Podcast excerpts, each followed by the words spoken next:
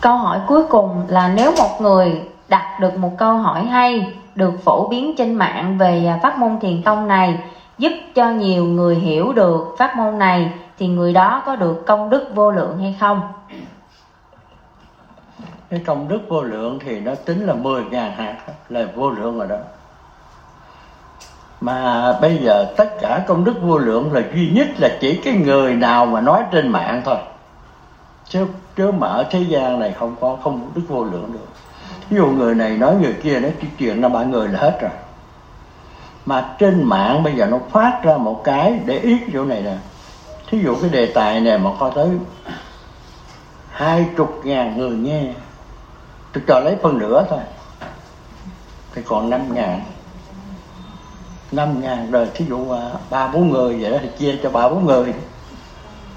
Đó mà có nhiều người á nó nó phát ra nhiều lần thì người ta tập để tạo được cái công đức vô lượng là mấy cái người này nè.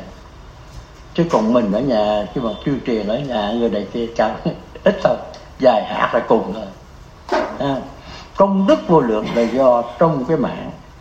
Mà cái thời ngày xưa nó nhớ trước đây mà 5 năm thôi cái mạng không biết không có không biết cái mạng là cái gì đâu. Trước năm năm không biết. Chỉ có điện thoại thôi. Sau giải phóng 10 năm mới có điện thoại di động. Nha. rồi đi sống rồi bây giờ cái mạng này thì nó mới có khoảng 5 năm trở lại đây thôi. Cái ngày xưa không có nữa ngày xưa là từ khi mà cái điện thoại mà cái điện thoại dây ấy, bỏ bây giờ tính là điện thoại dây kể như bỏ rồi đó chuyển qua điện thoại di động di động thời gian 10 năm sau rồi cái zalo nó mới có. Thì zalo có để bắt đầu cái cái mạng này nó mới bắt đầu nó phát hiện nó mới phát triển ra. Thì nó sẽ có từ 5 năm tới đây thôi. Đó, rồi bây giờ có nhiều cái bạn mà đây là nó đi ăn theo ăn khúc của cái thiền này. Cái khoa học nó cái khoa học nó đi theo cái thiền công nghệ.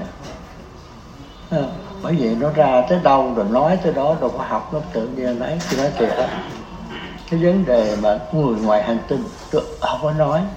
Nhưng mà sao tôi có nói mờ mờ mà bây giờ nó giải mã được cái cái con người ngoài hành tinh rồi đó. À, nó cũng theo, nó theo truyền tông cái gì? Ngày xưa mà truyền tông nó có biết cái gì à, vấn đề mà kêu là tam giới, nó không biết. Nó chỉ biết cái hệ mặt trời.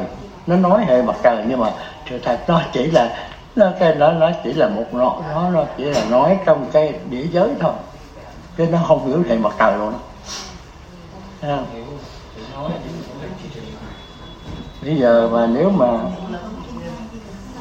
hệ mặt trời được giải thích rõ ràng ra thì các tôn giáo không tồn tại được. À, nó vậy cái bây giờ.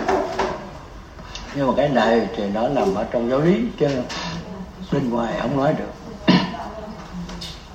Thành ra thành ra bây giờ bà con nghe thì nghe 80 phần trăm đó lại thôi chứ còn những cái bí mật chưa, chưa nghe đâu.